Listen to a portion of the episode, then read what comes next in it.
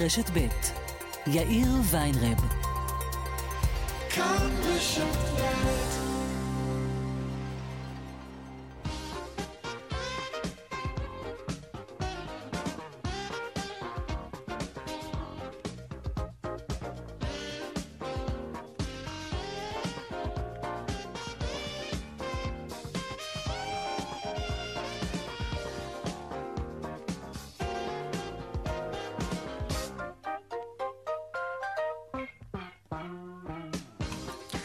קצת אחרי ארבע ועוד חמש דקות כאן צבע הכסף ברשת ב' יום ראשון, שלום רב לכם, שבוע טוב. העורך רונן פולק, בהפקה אביגל בשור, טכנה השידור שלנו היום הוא אריאל מור.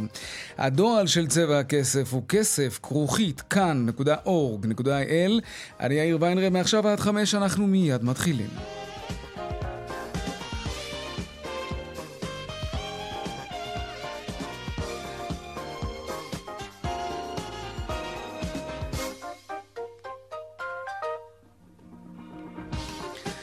כותרות צבע הכסף ליום ראשון, אנחנו פותחים במשבר הדיור כמובן. שרי האוצר, השיכון והפנים הציגו היום את תוכנית הדיור החדשה. במסגרתה תורחב תוכנית דירה בהנחה, יוקטנו מרווחי הרווח של הקבלנים, תקודם בנייה ברשויות המקומיות והאזוריות ותחל שיטת בנייה מתועסת ומהירה. במסיבת עיתונאים להצגת התוכנית אמר השר ליברמן כי הוא משוכנע שלקראת סוף השנה הנוכחית, 2022, תורגש השפעת התוכנית שגיבשה הממשלה. הוא ציין כי כבר עכשיו נרשמת התמתנות בביקושים לדירות. מה קרה, מה קרה במשך חודש אחד, חודש מאי, אני לא יודע. אני אדע, כמו שאמרתי, ב-15 ליוני. ועל בסיס זה נמשיך לפעול. אני לא יודע לפעול על פי מה שמתפרסם בשיח אה, ברשתות. שאני לא חושב, אני בטוח שלקראת סוף שנת 22 נראה את זה גם בדוחות, התמתנות, גם בביקושים, ולדעתי לקראת סוף השנה נראה גם במחירים. מיד בפתח התוכנית אנחנו נעסוק בהרחבה בתוכנית הדיור וגם בתגובות בענף הנדל"ן, כמובן. ומה קורה כששני ראשי ממשלה לשעבר נפגשים בבית המשפט? היום הגיעו לשיא הדיונים בתביעת הדיבה שהגישה משפחת נתניהו נגד אהוד אולמרט, אחרי שאולמרט אמר בריאיון עיתונאי שבני הזוג נתניהו סובלים ממחלות נפש והם זקוקים לטיפול. בדיון, בדיון העידה היום שרה נתניהו ושללה בתוקף טענות ולפיהן היא אושפזה באוסטריה. עוד מעט אנחנו נתעדכן על הדיון הזה היום בבית המשפט. ועוד בהמשך לקראת המונדיאל בקטאר, בעוד כחמישה חודשים, לבדוק מה קורה במשרדי הנסיעות. בסוף השבוע הושג הסכם שמאפשר לאוהדי הכדורגל הישראלים להגיע לקטאר כדי לצפות במשחקים מבלי שהם יצטרכו להוציא אשרת כניסה. כן, בשורה יפה. והדיווח משוקי הכספים, יום של ירידות חדות בבורסה של תל אביב אחרי הנפילות בוול סטריט בסוף השבוע. העדכון במלואו כרגיל לקראת סוף השעה. אלה הכותרות כאן צבע הכסף. אנחנו מיד ממשיכים.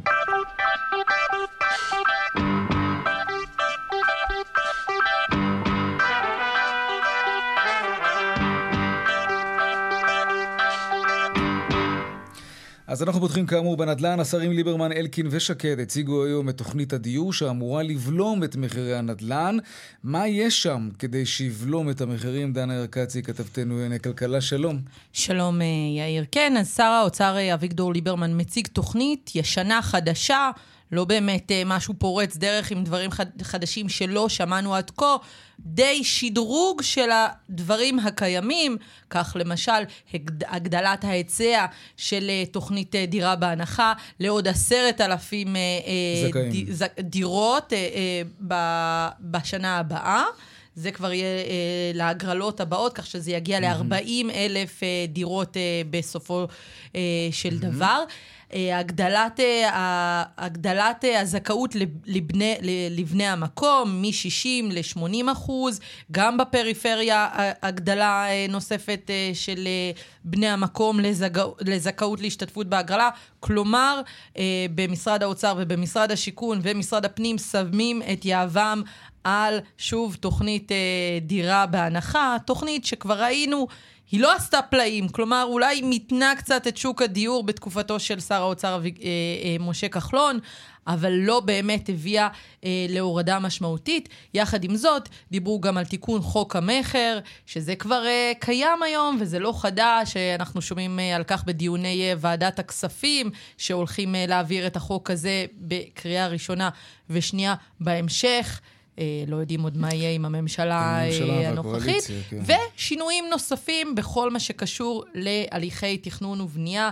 אלו דווקא אה, דברים חדשים שעליהם דיברה השרה שקד, אה, כמו למשל אה, הקצאת שטחים אה, אה, לעיריות שיוכלו לבנות שם, שטחים חומים שיוכלו לבנות שם אה, אה, אה, דירות. אה, כשבדרך כלל אלו אזורים שאפשר אה, לבנות שם אה, בעיקר מבנים לעירייה, או למשל הגדלת העובדים בוועדות תכנון ובנייה. כדי להניע תהליכים של מתן היתרים, שזה אולי דבר חדשני מבין כל הדברים ששמענו. אבל השוס האמיתי של uh, האירוע היו דבריו של שר האוצר, שהתעקש בכלל לדבר על uh, הזינוק במחירי השכירויות. לדבריו, הוא לא מנהל את כלכלת ישראל ברשתות החברתיות, הוא לא בטוח עד כמה מחירי השכירויות זינקו. בואו נשמע את מה שאמר.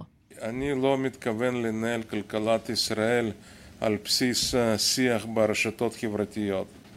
אם אני מתייחס למדד השכירות של לשכה המרכזית לסטטיסטיקה, אז עליית מחירי דיור מאפריל 21 לאפריל 22 זה אחוז וחצי. חשוב שנשתמש לפחות, בטח מקבלי החלטות והפרשנים כלכליים, על אה, בסיס נתונים בדוק מבוסס ורציני.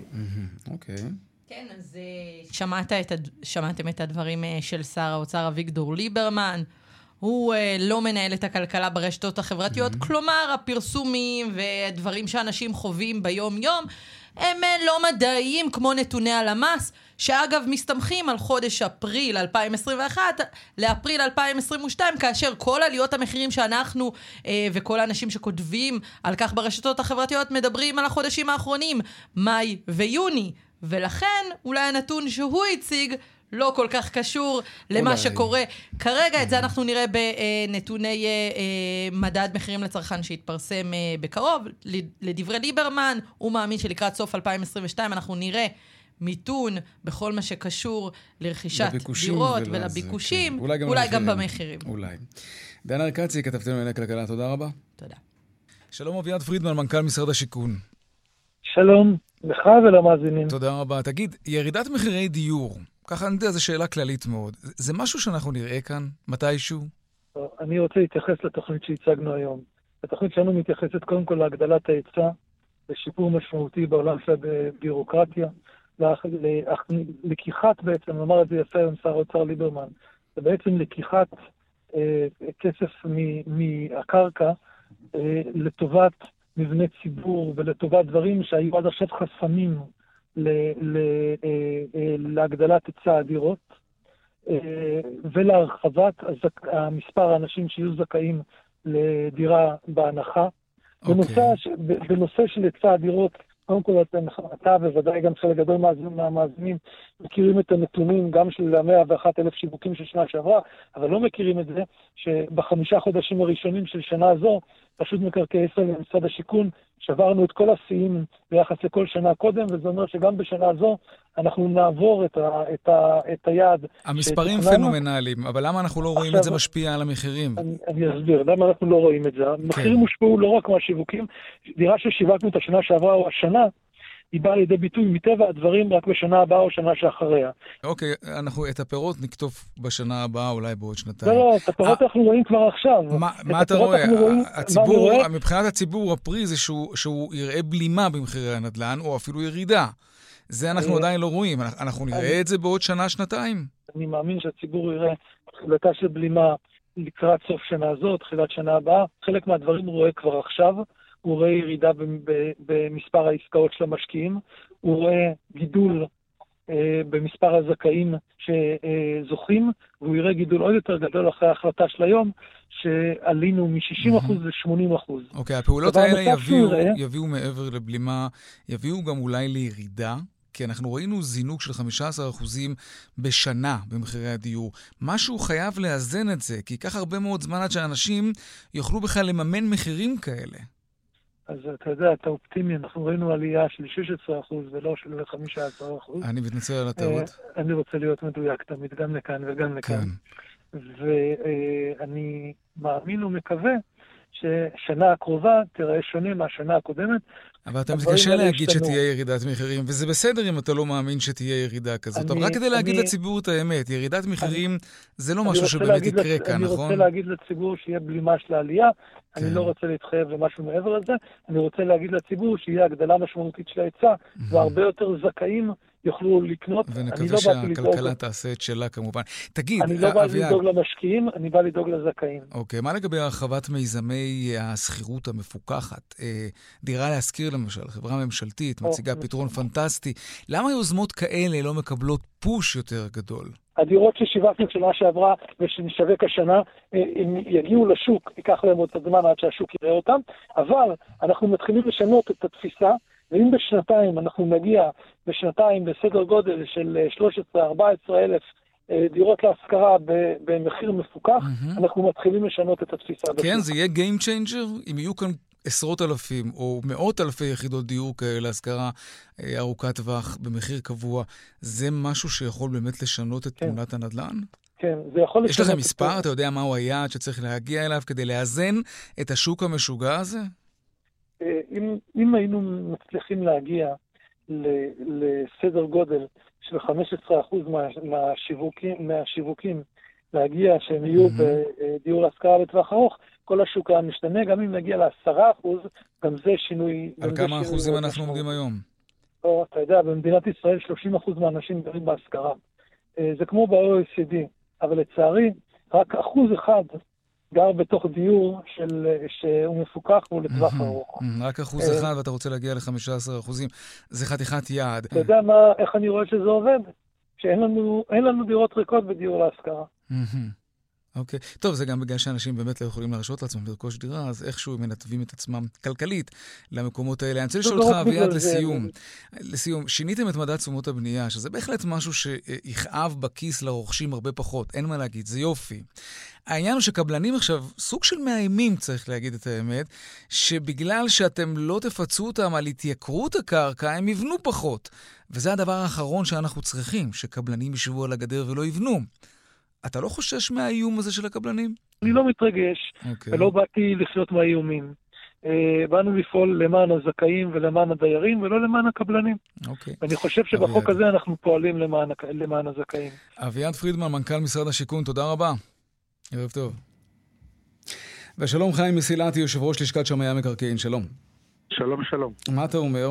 בוא, בוא נתחיל עם מה שאומר מנכ"ל משרד השיכון, ומוקדם יותר גם שר האוצר. בסוף השנה כבר נרגיש את בלימת מחירי הנדל"ן. אופטימי מדי או ריאלי?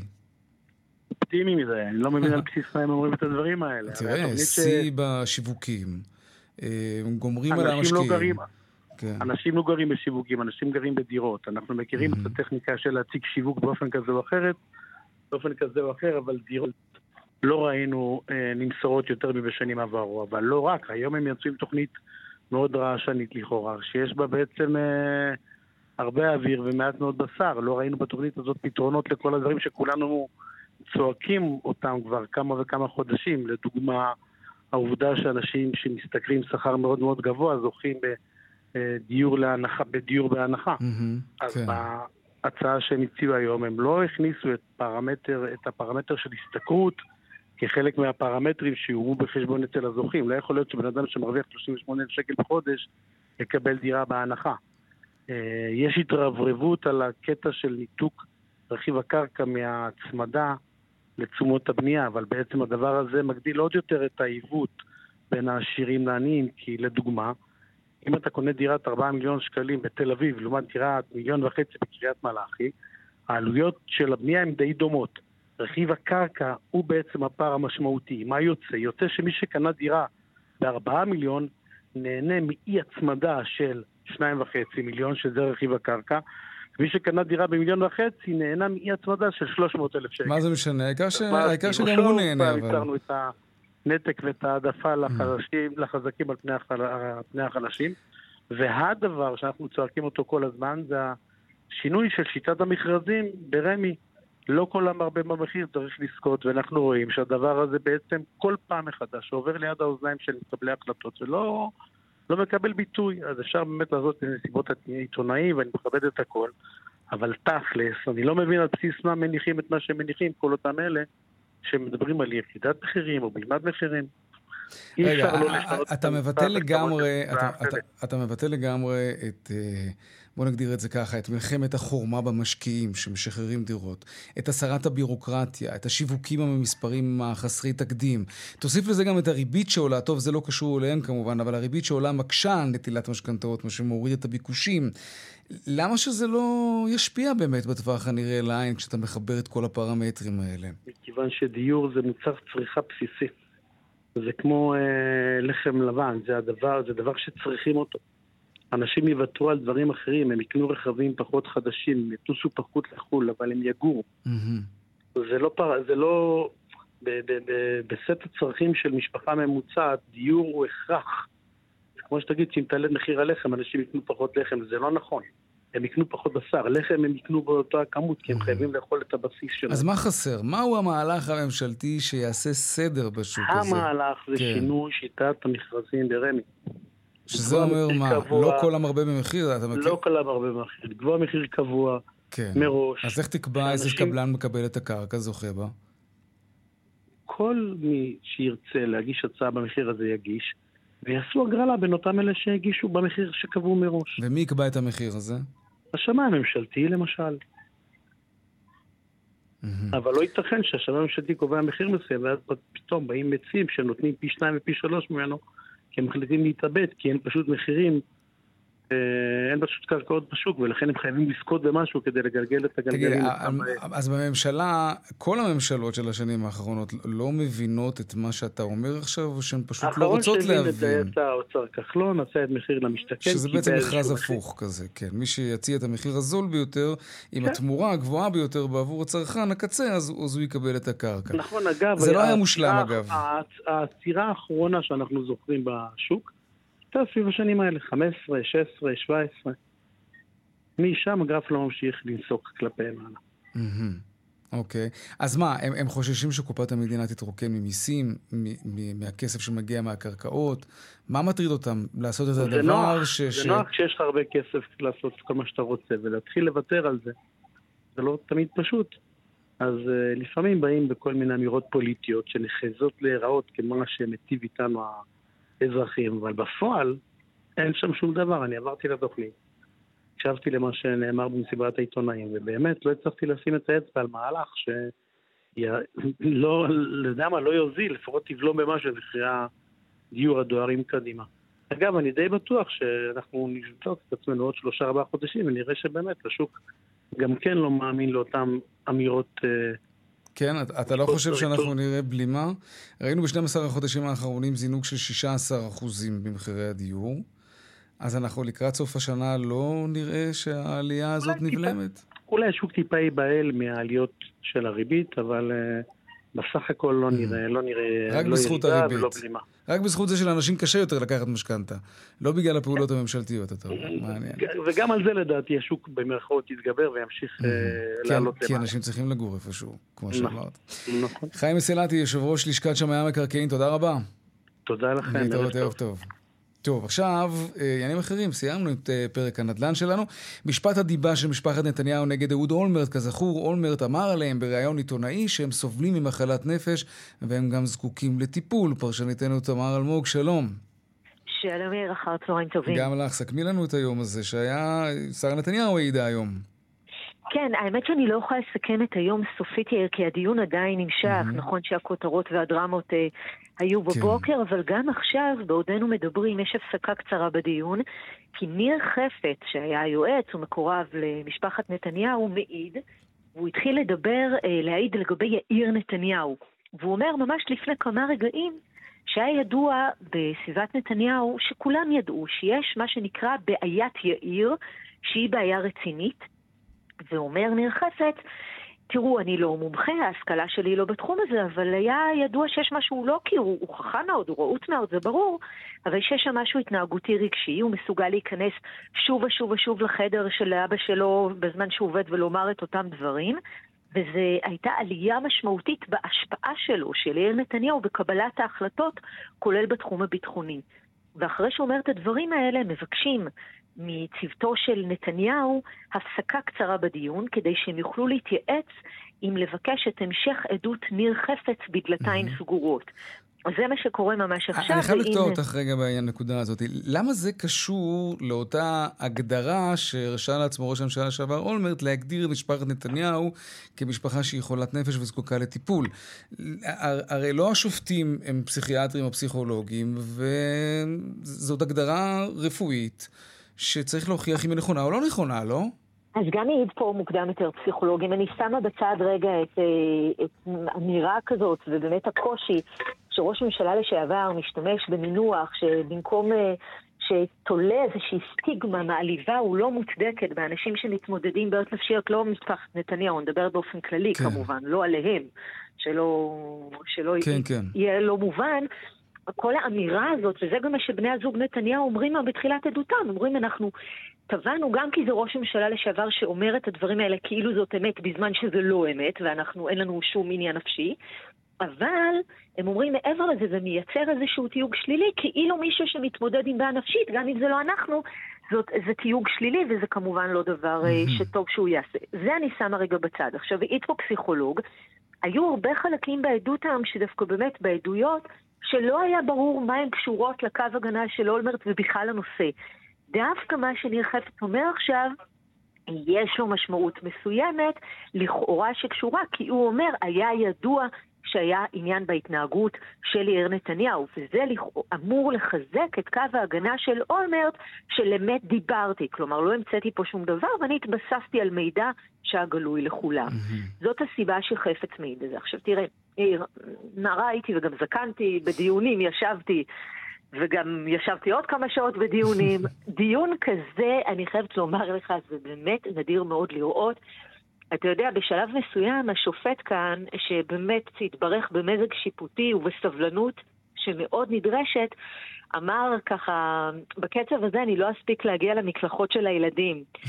ואז חשבתי לעצמי שאם... לא- שגם את. מצד שני, אה, זה ברור, אבל מצד שני, שזה מצד שני זה מזכיר מאוד גנון, מה שהולך פה בחלקים אה, ניכרים מהיום. כן. ואני תוהה אם זה מסגרת לגיטימית ליולי-אוגוסט, לאור העובדה שזה נראה כמו גנון. כן. אבל ברצינות, יש פה המון צעקות. הרבה ניירת, הרבה קרטונים, כן. זה, לא, זה מילא, אבל צעקות ועלבונות והערות מהספסל ודברים, באמת, זה דיון שלא מכבד את, את השותפים לו.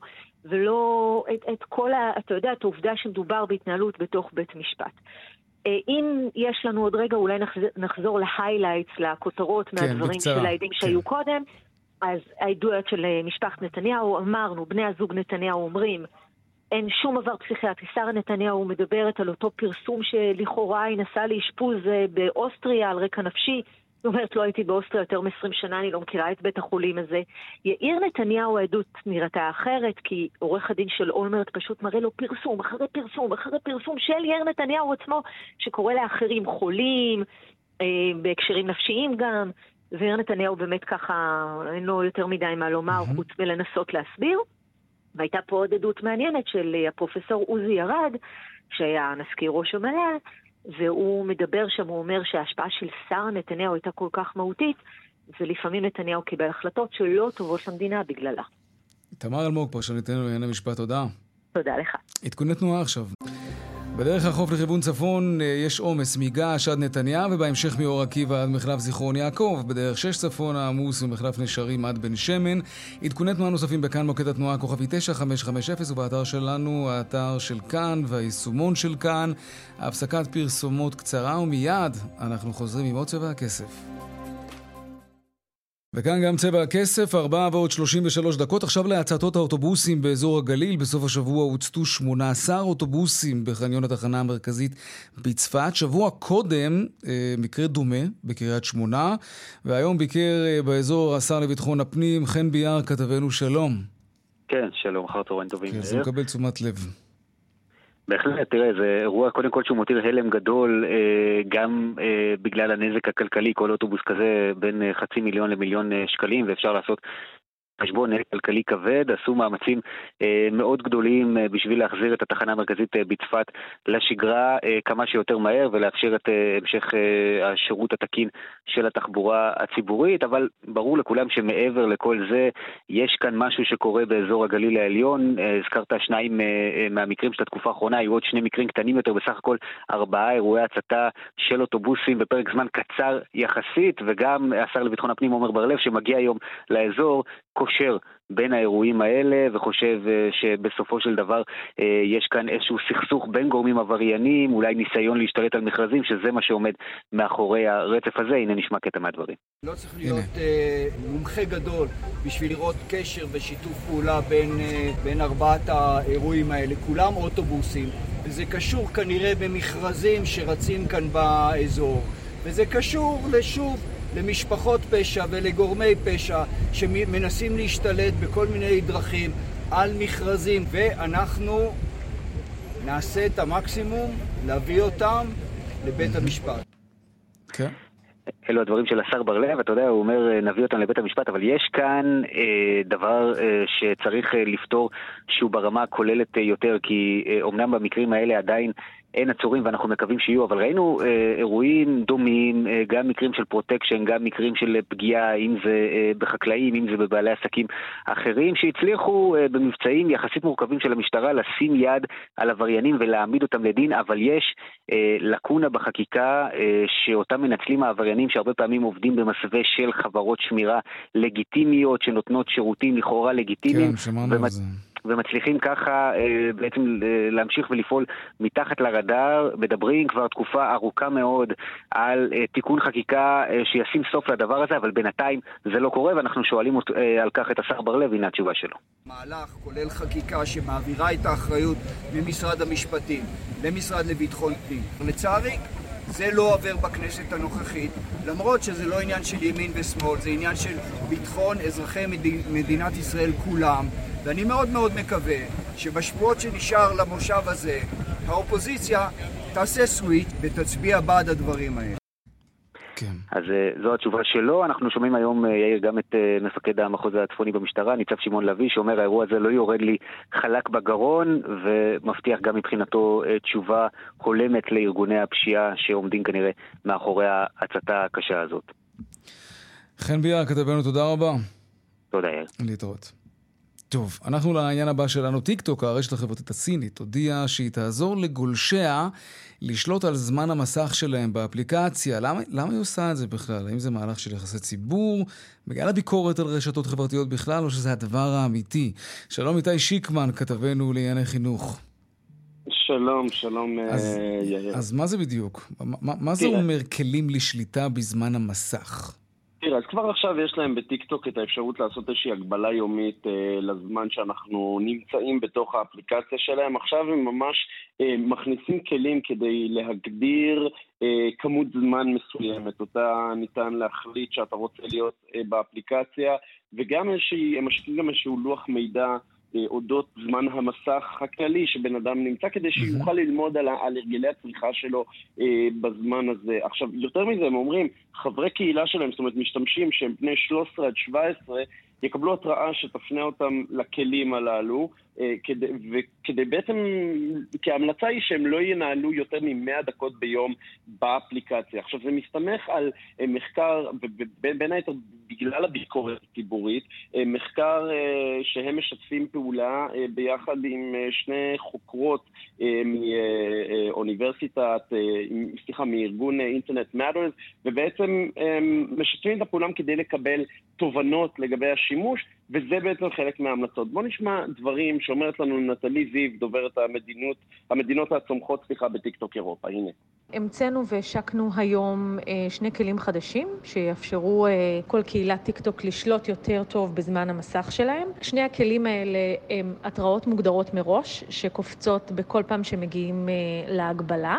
ודבר נוסף זה לוח מידע למעשה סוג של אינדיקטורים שבעצם מספקים מידע מאוד מפורט על השימוש האישי של כל אחד מאיתנו ועל הזמן מסך שלנו באפליקציית טיק טוק. כן, רק נאמר, יאיר, בסופו של דבר מדובר בהתראות. אז כן, זה יקפוץ לך מול העיניים ויגיד לך, אתה יודע, השתמשת פרק זמן כזה וכזה באפליקציה, mm-hmm. אבל זה לא יוציא אותך מהאפליקציה, זה לא יבוא ויאמר, זהו, אה, מספיק להיום. אה, זה לא יחסום לי את המשך השימוש, אוקיי. זה נכון, רק עניין של שאני אהיה מודע לזה. נכון, ואז נשאלת השאלה, על מי הדבר הזה ישפיע? האם הוא ישפיע... על מי אתם עובדים? זו השאלה הנכונה. בדיוק, כי אתה יודע, בסופו של דבר הצעירים, בני, כמו אותם 13 עד 17 שאנחנו מדברים עליהם, שדי מכורים לאפליקציה הזו אה, בשנים אלו, זו האפליקציה הרווחת אה, בקרב אה, קבוצת אוכלוסייה הזו, האם עצם זה שהם יקבלו התראה, אגב, רק אם הם בוחרים להדליק את ההתראה הזאת, אבל אם הם יקבלו את ההתראה, האם זה אומר שהם יצאו מהאפליקציה, אולי יצאו לחמש דקות ויחזרו, לא בטוח שהצעד הזה של טיקטוק באמת ישפיע על הרגלי הצריכה הבאמת אמ. ממכרים שיש היום לרשתות חברתיות, ובעיקר לרשתות חברתיות היותר פופולריות היום בקרב אה, צעירים ובני נוער, אנחנו מדברים על טיק טוק ועל אינסטגרם. איתי שיקמן, תודה רבה. תודה. להתראות. טוב, אה, בשורה אדירה לאוהדי הכדורגל והמונדיאל בפרט, אוהדי הכדורגל הישראלים, לא יזדקקו להוציא אשרת כניסה כשהם ייסעו לקטאר לצפות במשחקי המונדיאל. זה יקרה בעוד כחמישה חודשים. עכשיו מדברים גם על טיסות ישירות מישראל לקטאר, של, של חברות זרות כמובן. שלום יוסי אלפסי, מנכ"ל חברת Live Tickets, מה שלומך? אחר הצהריים טובים יאיר, מצוין, מצוין. מה מצב ההזמנות? מיום חמישי זה פשוט אה, מטורף. אה, כן. כמות הבקשות. זה עדיין לא מתבטא בכמויות הזמנות שאנחנו רגילים. מיורו ומונדיאלים קודמים, אבל אנחנו הולכים לשם בצעדי ענק. למה זה עדיין לא המספרים של אז? כי אני חושב שעדיין לא ברור אה, באופן מוחלט כל נושא הלינה. הלינה היא צוואר בקבוק רציני. אם הלינה הייתה קלה כמו ברוסיה, אז היינו רואים פה פי חמש יותר הזמנות, אבל יש המון המון בקשות. אנחנו כרגע יודעים לפתור את בעיית הלינה, ללקוחות שלנו לפחות, אז אני מעריך שאנחנו נראה באמת אה, תנועה רצינית ב... כבר בשבועות הקרובים. אוקיי. Okay. תגיד, יש פה עוד עניין? בגלל שזה קטאר, ושהשם שלהם כל הזמן משתרבב עם חמאס, והכסף הקטארי והמזוודות לחמאס, זה, זה לא מרתיע אנשים? אוהדי כדורגל עוברים, עוברים הכל. הם אה, נסעו בקלות לברזיל ובכל המדינה, ונסעו לדרום אפריקה, קטר קטנה עליהם. דרך אגב, okay. זה גם אוקיי. הזדמנות, נגיד, מה, אנחנו היום 50% מהלקוחות שלנו לפחות מגיעים כן. בכלל מהמגזר. זו הזדמנות שלהם אה, נכון. להגיע למדינה okay. אוקיי. שהם לא יכולים לבקר בה. טוב, תן לנו קצת לטעום, כמה עולה חבילת משחקים ושהות שם, בהנחה שיש מקום? אז, אז זהו, זה, אם, אה, אם יודעים להתארגן על אה, לינה דרך, אה, דרך סיפה בדירה או במלון שהוא קצת מרוחק מהמרכז, אז אפשר לסגור את כל הסיפור הזה באזור ה-3,000 דולר, כולל טיסה, מלון וכרטיסים, הכרטיסים הזולים. לא למשחקים A-קלאס, זאת אומרת, לא למשחקים של ארגנטינה ולא גמר וחצי גמר, אבל אם מתפשרים, אומרים בוא נלך לחוות, אפשר לסיים את התהליך הזה בהוצאה שהיא באזור ה-3,000 דולר. אה, אם כבר רוצים ללכת למלונות חמישה כוכבים וליהנות מכרטיסים בקטגוריה 1, ורוצים לראות משחקים של ארגנטינה לצורך העניין, או של ברזיל, או, או משחקים ברבע גמר, אז עכשיו אנחנו מדברים על אה, מחיר שיכול להגיע לאזור ה-3,500-4,000 יורו לבן אדם. אה, שזה כבר מחירים אה, אחרים. וזה ילך ויתייקר ככל שיותר ויותר קבוצות אה, יודחו ונתקרב אל הגמר כמובן. אני, כן ולא, מאוד תלוי מי יגיע לגמר. זאת אומרת, ארגנטינה לא מגיעה, או ברזיל השלבים המאוחרים, אז יכול להיות שגם הגמר ירד. אבל בוא רגע, בוא רגע נאמר את האמת. זה לא מונדיאל לאנשים שלא יודעים לשלם. זאת אומרת, מי שמחפש מונדיאל, כמו מונדיאלים קודמים שב-1,500-2,000 יורו סיימת את כל המונדיאל הזה, זה לא המונדיאל הזה. מונדיאל בקטר, יש לו יתרון, כן. שאתה יכול לראות יותר ממשחק אחד ביום, הכל קרוב. אה, מצד שני, אה, הטיסות קצת יקרות, בתי מלון אה, קשה מאוד למצוא, ואם מוצאים בית מלון טוב אז הוא גם יקר.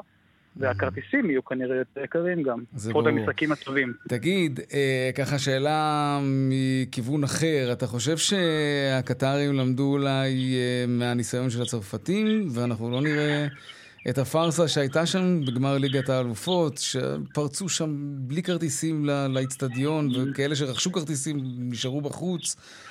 התמונות האלה נחרטו בזיכרון. תראה, כאחד שנדחס אה, עם אה, עוד... אה, כן? אלפי- אחד שנדחס עם אלפי אוהדים, הייתי עם אשתי שם, זה היה מאוד מאוד לא נעים. דרך אגב, גם ב-2016 ביורו הם עשו פדיחות עם האבטחה, יש להם אולימפיאדה, בואו נראה מה הם יעשו באולימפיאדה. אני לא חושב שבקטר נראה את זה, אני חושב שבקטר יהיה הרבה יותר מסודר, אני לא יודע אם, אם ראית, אבל הכל חדש. כל האיצטדיונים חדשים, כן, כן, יהיה הרבה. יותר סדר. כן. הם מדברים על אה, תחבורה מאוד מאוד יעילה. דרך אגב, יהיו מתחמי אוהדים מחוץ למרכז. לכל, אה, לכל מדינה יהיה לה אפילו אה, מתחם משלה כנראה.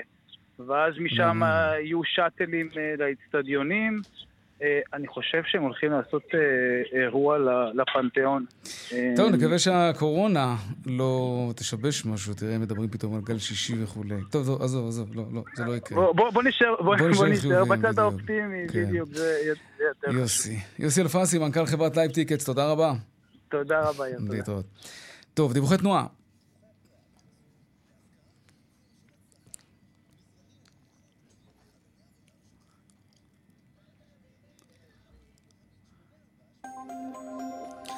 בדרך 66 דרומה עמוס ממשמר העמק עד צומת מגידו, ובאיילון צפונה עמוס ממחלף חולון עד ארלוזורו, ודרומה מרוקח עד לגוארדיה. עדכוני תנועה נוספים בכאן מוקד התנועה כוכבי 9550 בטלמסר שלנו וגם באתר של כאן וביישומון של כאן. הפסקת פרסומות קצרה ומיד אנחנו חוזרים עם עוד צבע הכסף. וכאן גם צבע הכסף, 12 דקות לפני השעה 5, אחרי הבשר המתורבת והחלב המתורבת והדבש המתורבת, כלומר מוצרי מזון שהם הדבר האמיתי, אלא שהם מיוצרים במעבדות, כן? אז אחרי כל אלה מגיע גם חלב אם מתורבת. כן. שלום תומר אייזן, מנכ"ל Wilk? Wilk? Wilk, כמו, כמו milk, כמו רק milk. עם W. Wilk. Wilk. וויל. אז על מה מדובר? ספר לנו.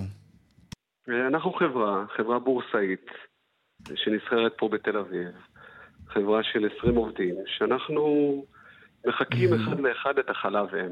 אנחנו מקבלים תאים אנושיים מנשים שתורמות לנו את את החלב החלב. אם שלהם בזמן שהן מניקות, ותאים שאנחנו מקבלים מניתוחים שאנחנו, של הקטנת שד, ובעצם את התאים האלו אנחנו מגדלים במעבדה, נותנים להם אה, environment, ממש אה, את תנאי המחקר. למה אתם לוקחים תאים של שד? אתם בעצם אה, מדמים שד?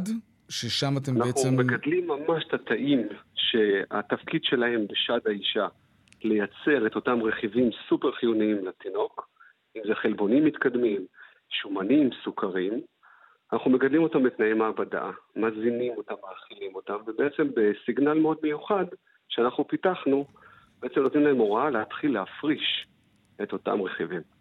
Mm. האמת שזה מרתק. זה מדהים, זה ממש לחכות את רגע, אוקיי, הטבע. והמוצר עצמו, כשאתה אחר כך, בסופו של דבר, אח, אחרי שהשתמשת בתאים ו- ויצרת בעצם חלב אם במעבדה, ואתה משווה אותו אחר כך לחלב אם שהוא בא בדרך הטבעית, אתה רואה הבדל במרכיבים, אם באיכות? אתה משווה, שאלה יפה, אם אתה משווה רכיב לרכיב, אז לא. זאת אומרת, אם אתה משווה את החלבונים שמיוצרים על ידי האישה, הם אותם חלבונים זהים שמיוצרים על ידי התאים, כי מדובר באותם תאים. אותו הדבר בשומן ובסוכרים מסוימים ומיקרונוטריאנטים נוספים. אבל איפה ההבדל? ודאי שאנחנו לא יכולים לחקות את האישה, ואין מה לעשות. ההמלצה היא להניק, כי כשאתה מניק, אז התינוק מקבל עוד הרבה דברים שאנחנו לא יכולים להתחקות אחריהם, כדוגמת אה, אה, נוגדנים ועוד דברים אחרים. אבל אנחנו כן מתעדים להיות כמה שיותר קרוב לחלב אם אמיתי, בראי הרכיבים שהתינוק מקבל בזמן שהוא יונק. אבל אה, אישה שהיא אה, מניקה, אה, אז הח- החלב שלה, מטבע הדברים, יכול להיות שזאת שאלה שקצת מלמדת על בורות, אבל אני בכל זאת אאזור אומץ ואשאל. החלב מטבע הדברים מושפע מהדברים שהיא אוכלת, מהדברים הבריאים שהיא אוכלת, מהוויטמינים ו- וכולי. נכון. כשאתם מייצרים את זה במעבדה, אז מאיפה החלב שלכם מקבל את, ה- את הדבר החיובי שהוא יכול לקבל מאישה שאוכלת בריא, למשל? אז קודם כל, יש לך הרבה הבנה, אתה צודק. אוקיי. אני אחלק את התשובה שלי בוגר מגמה ביולוגית אחרי הכל. סתם, כן, לא, כן. נכון. זה נכון, אבל צריך לחדד את זה טיפה. אבל כן, זה מתחלק לשניים. התשובה שלי תתחלק. אחד, כן, החלב שהאימא מניקה משתנה ברמה היומית, אפילו ברמה השעתית. לא רק בגלל התזונה של האימא, אלא בגלל מעבר מידע בין התינוק לאימא. זאת אומרת, ברוק של התינוק הוא מעביר מידע לאימא, סיגנלים. אם חסר לו משהו בהזנה כמו חלבון, אוטומטית הגוף של האימא יקבל את אותו, אותה הוראה נקרא לזה, אוקיי. והיא תתחיל לייצר יותר חלבון, בסדר? וגם את זה אי אפשר לחכות. אבל אז נכנסת בעצם החלוקה, הצד השני של התשובה שלי, שאומרת בעצם מה החלופה. אם תינוק לא יכול, אם לא יכולה להעניק כרגע, מאלף ואחת סיבות. אז צריך ללכת לאלטרנטיבה, נכון? שזה היום הפורמולות. זה יותר טוב מהפורמולות האלה שאנחנו היום רואים על המדפים, והרבה מאוד, כן, מה שאתם מייצרים אמור להיות טוב יותר, קרוב יותר לטבע? בוודאי, הוא כרגע, הוא מגיע מרכיבים. כי זה לא מבוסס על חלב של פרה, כן. בדיוק, היום הפורמולות מכילות חלבונים מהפרה, חלבונים מן הצומח, שומנים מן הצומח, חומרים סינתטיים. אנחנו רוצים להתחיל לדחוף אותם החוצה. אין לנו הרבה זמן לסיום, אני רוצה לשאול אותך, מתי אפשר יהיה לקנות את זה כמו פורמולה ובמחיר שווה לכל נפש כמו פורמולה, למרות שהן יקרות, זה לא...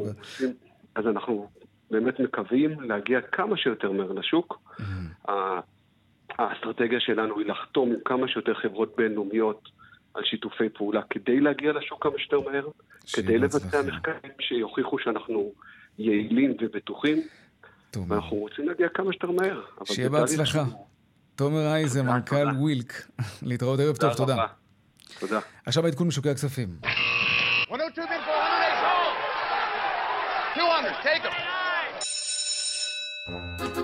שלום רונן מנחם, כלכלן ראשי מזרחי טפחות, מה שלומך? מה שלום השווקים החבולים אחרי סוף השבוע הזה? כן, חבולים. שלום יאיר. שלום. אז באמת יום אדום עבר על הבורסה של תל אביב היום, וזה כמובן, איך אומרים, לא באשמתנו, זה בהמשך לירידות החדות שהיו ביום, בוושט בסוף השבוע שעבר. זה דחף את המניות של הארביטראז' שירדו ביותר מאחוז, בהמשך היו ירידות חדות אה, אה, לאורך אה, כל היום, שהגיעו עד ירידי שלושה אחוזים וחמש עשיריות במדד אה, תל אביב 35. למעשה היום ירדו כל הענפים, בראשן חברות הנדל"ן והבנייה, שאיבדו יותר מ-4% מערכן. הירידות האלה היו גם מנת חלקן של אגרות החוב היום, כמו שקרה בחו"ל דרך אגב. תל אביב, טלבון שקלי ירד 75 מאיות, טלבון צמוד ירד 8 עשיריות. בקיצור, יום של ירידות לאורך כל השורה, לאורך כל הדרך. וגם השקל פוחת ביום שישי באחוז שלם מול הדולר, 3.375 שקל לדולר. נקבל המשך שבוע טוב יותר. בהחלט. רונן מנחם, כלכלן ראשי מזרחי טפחות, תודה רבה. תודה. להתראות.